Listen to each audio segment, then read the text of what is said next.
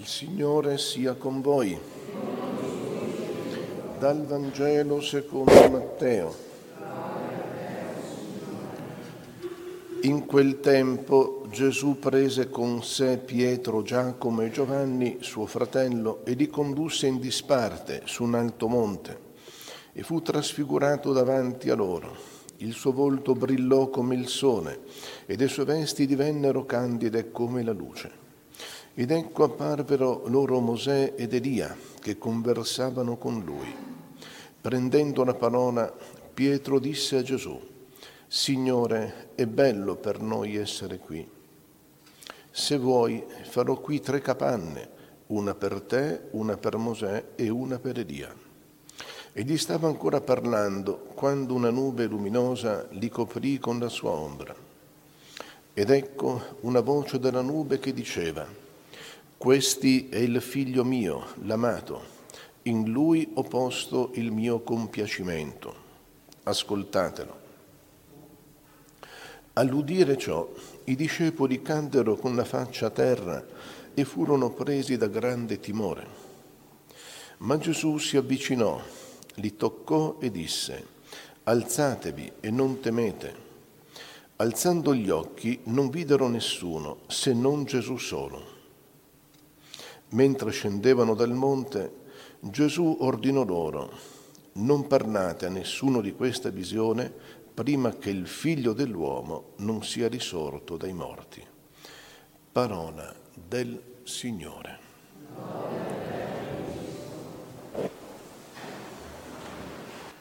Siamo nel mezzo del cammino della Quaresima e Gesù oggi vuole condurci con sé sul monte della contemplazione,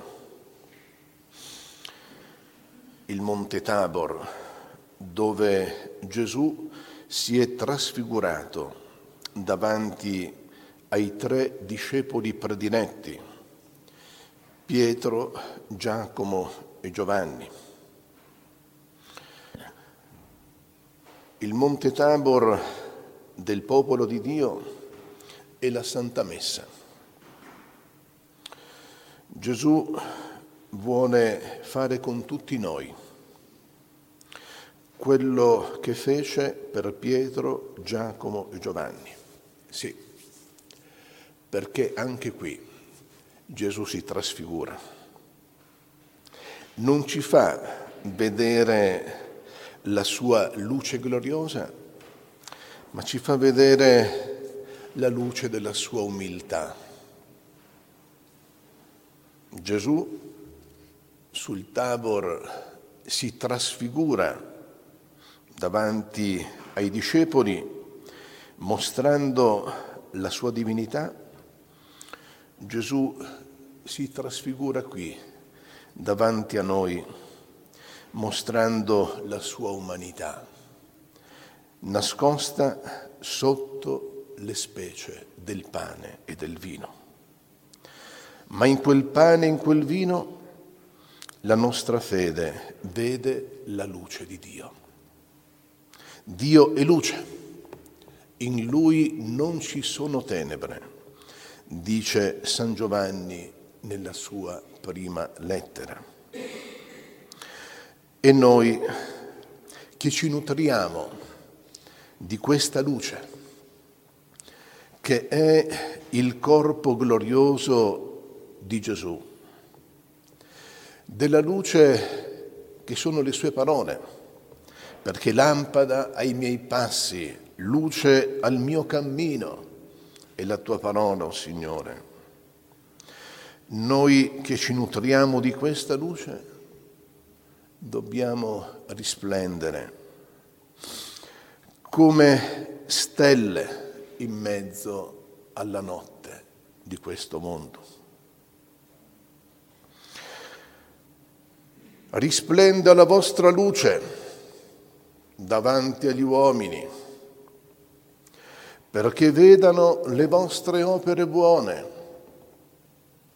e glorifichino il Padre vostro che è nei cieli. Guardate bene, glorifichino il Padre vostro non glorifichino voi. Attenzione alla vanagloria, a questa metastasi della vita spirituale che ingoia e distrugge ogni merito. Guai a noi se ci gloriassimo di null'altro se non della croce del Signore. Non a noi, non a noi Signore, ma il tuo nome da gloria.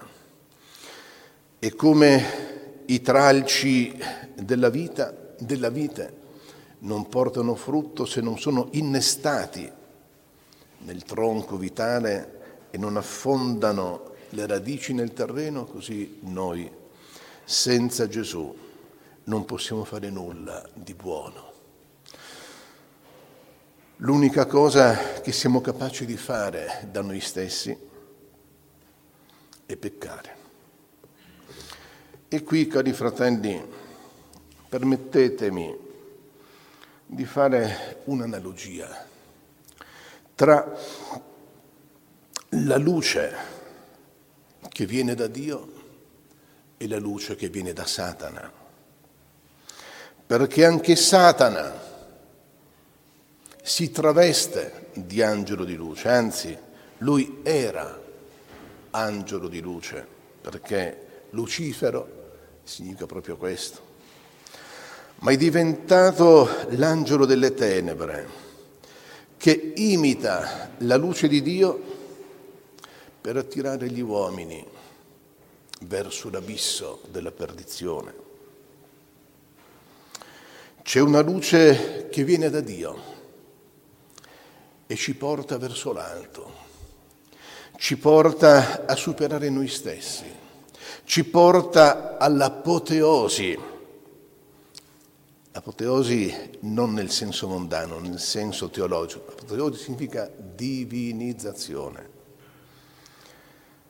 La luce che viene da Dio è una luce che illumina il mistero della passione di Cristo e ce lo fa vivere con tanto amore e con tanto fervore che attraverso l'ascesi della vita cristiana, attraverso la mortificazione dei sensi e delle nostre passioni, noi diamo libero spazio allo spirito ascensionale che ci eleva sul monte della nostra divinizzazione, che sarebbe una parola semplice. Dobbiamo farci santi, ma farci santi significa salire la montagna della vita spirituale, la quale è una salita perché costa fatica, perché non è, un, non è un'autostrada in discesa, è un sentiero in salita, è anche abbastanza ripido, anzi talmente ripido che se non ci attacchiamo alla guida alpina che è nostro Signore e che è nostra Signora, nessuno Nessuno può scalare questa vetta, inaccessibile alle, por- alle forze umane, ma accessibile per Dio. Tutti quanti, cari fratelli, siamo chiamati a fare l'esperienza di Dio, a partire dal tabor del popolo di Dio che è la Santa Messa, che è la Santa Eucaristia dove Gesù vuole comunicarci la sua luce, cioè il suo amore verso il Padre Celeste. Un amore che provoca in noi la metamorfosi. Uso questo termine che era già caro ai latini, uno dei capolavori, tra virgolette, della letteratura classica, quello di Ovidio, questo autore vissuto contemporaneo di Cristo in sostanza, le metamorfosi. Tutti gli uomini desiderano migliorare e in effetti la natura è così. Pensate, l'embrione diventa feto, diventa bambino, diventa adolescente, diventa adulto e invecchia, sfiorisce. Ma badate bene, mentre il corpo sfiorisce, lo spirito non conosce vecchiaia. E forse i più grandi santi, lasciamo perdere Gesù e la Madonna, ma i più grandi santi erano quelli che arrivati magari a 80-90 anni, 110 anni, Sant'Antonio Abate, dietro quelle rughe, dietro quella bocca sdentata, si percepiva la luce di Dio, si percepiva la bellezza, la potenza di Dio in una vita consumata al suo servizio. Questa è la luce del Signore. Ma c'è un'altra luce, la luce sinistra di Satana, che illumina gli uomini carnali e li spinge ad un attivismo sempre più forsennato, autodistruttore, perché una dietro l'altra si succedono le ispirazioni per guadagnare di più, per sedurre di più, per godere di più, fino a fare del proprio corpo uno strumento miserabile della sensualità, fino a mutilarlo, fino a stravolgerlo, per godere di più.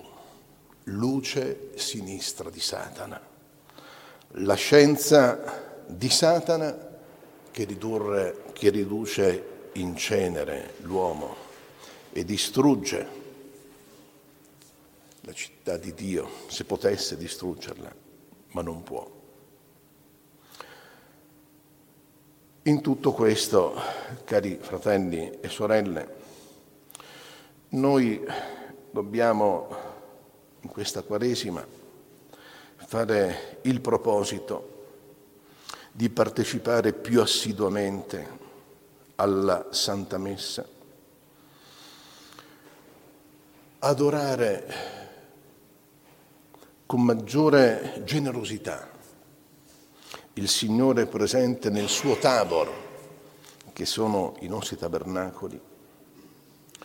E dobbiamo pregare per Pietro, Giacomo e Giovanni. Ecco, dobbiamo chiederci, ma perché Gesù ha scelto questi tre apostoli. C'era posto per tutti eh, sul tavolo, intendiamoci, ma ne ha scelti tre.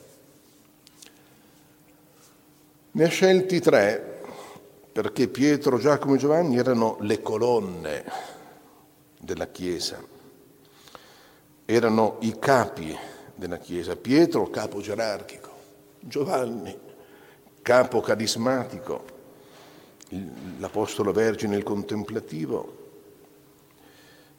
Giacomo suo fratello, il primo tra i missionari. Anche nella Chiesa c'è una gerarchia di dignità che dovrebbe, dico dovrebbe, corrispondere alla gerarchia di autorità. Perché il Signore sceglie alcuni per essere papa, vescovo, sacerdote, diacono, perché dovrebbero dare l'esempio di preghiera, dovrebbero essere innanzitutto i maestri di preghiera nella Santa Liturgia e nell'insegnamento dei principi della spiritualità cristiana. Preghiamo, preghiamo perché sia veramente così, perché i nostri pastori siano non solo a capo di una struttura gerarchica, ma siano a capo anche del corpo mistico. Corpo mistico significa del corpo innamorato, circonfuso di quella grazia, di quella carità, di quella gloria, di quella luce che è la santità.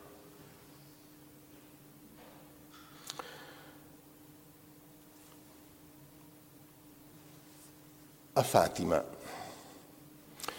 Dio si è rivelato non a tre pastori, ma a tre pastorelli.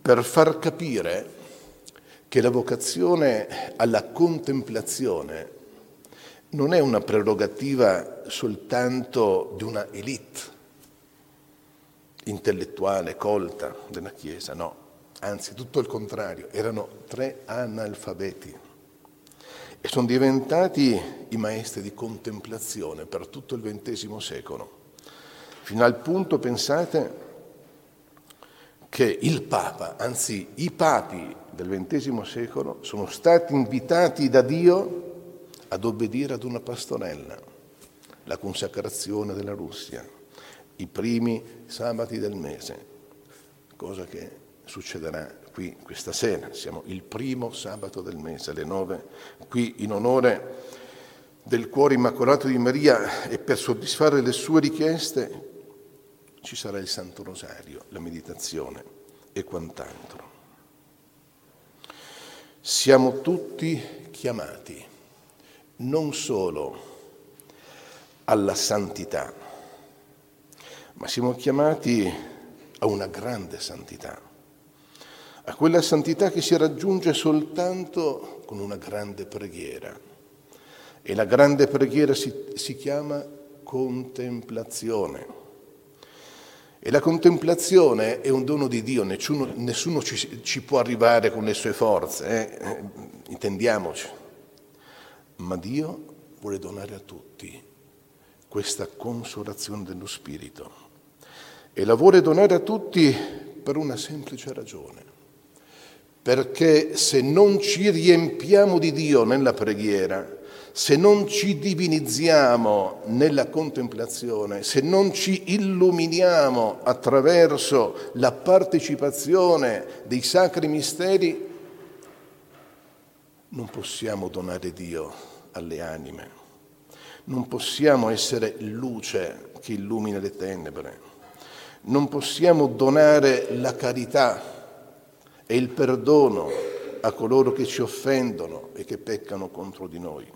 E qui, cari fratelli, nel tabor eucaristico della nostra vita, della nostra preghiera, della nostra comunione eucaristica, è qui che Dio vuole comunicarci la sua luce, vuole farci diventare luce, vuole la nostra apoteosi, ossia la nostra divinizzazione, affinché quando varcheremo l'uscio della Chiesa, la porta della Chiesa, avremo qualcosa da dare ai nostri fratelli.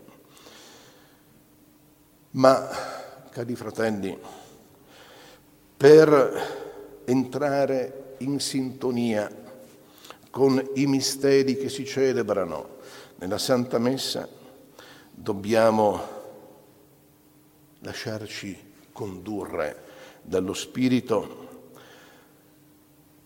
verso l'alto, lasciando a terra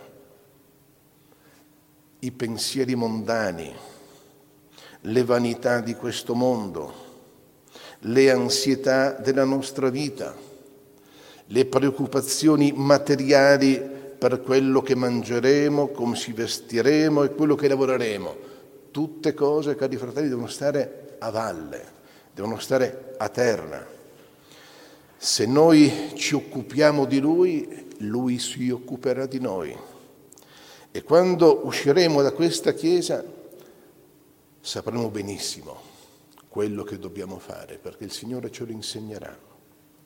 E se anche noi non lo capiremo, lo capirà Lui e ci condurrà sui retti sentieri della sua santa volontà.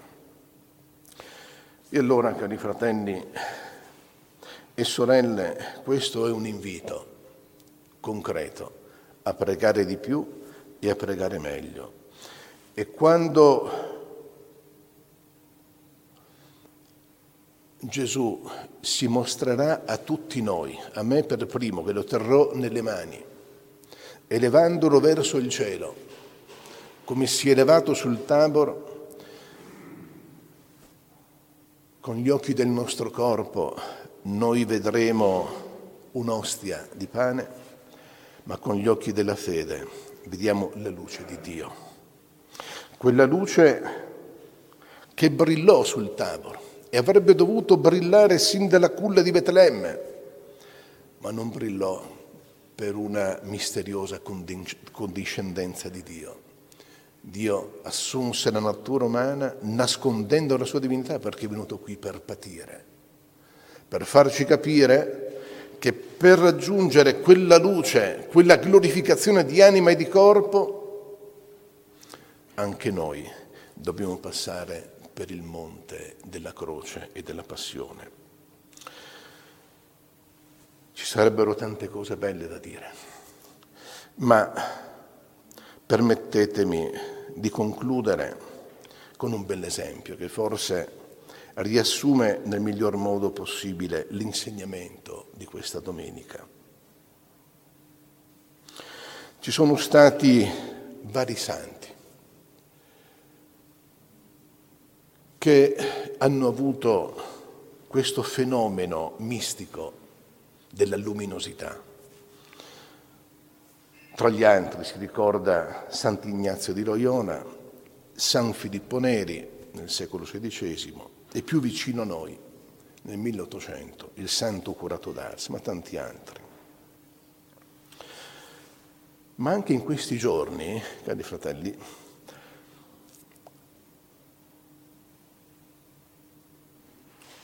si ripete in una certa misura, in un certo modo, questo mistico fenomeno. Mi riferisco ad un episodio realmente, accaduto nei nostri giorni. Una bambina invitata a trascorrere un po' di vacanza in una comunità di giovani suore,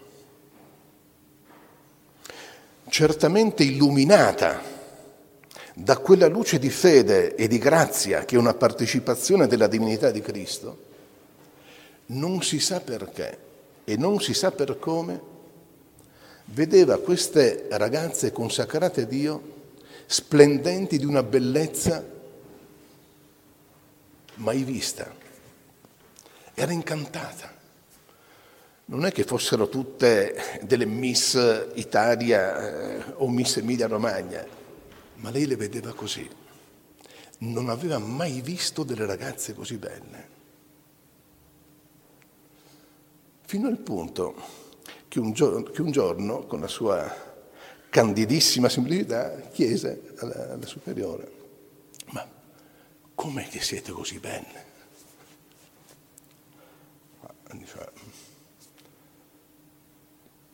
Rimase un po' sorpresa, ma illuminata anche lei da Dio, diede questa risposta. Siamo così belle perché siamo le spose di Cristo.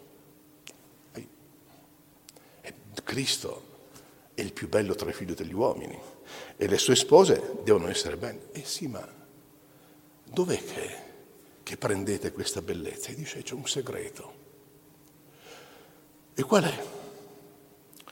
Tutte le volte che noi veniamo in chiesa e ci mettiamo davanti a Gesù Eucaristico per adorarlo, lui ci infonde i raggi della sua bellezza. La bambina fu colpita, profondamente colpita. Il giorno dopo, mentre giocava con altre bambine, notarono che si, si allontanava, si era allontanata. Dove, dove l'hanno trovata? in chiesa, sulla balaustra, in ginocchio, davanti al tabernacolo. Gli chiesero, ma cosa fai? Sto, dice, sto prendendo i raggi della bellezza, dice.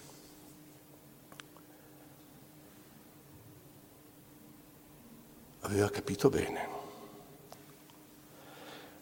Quando tornò a casa, alla mamma, alle sue sorelle, che erano tutte persone piuttosto cattoliche, sì, ma piuttosto mondane,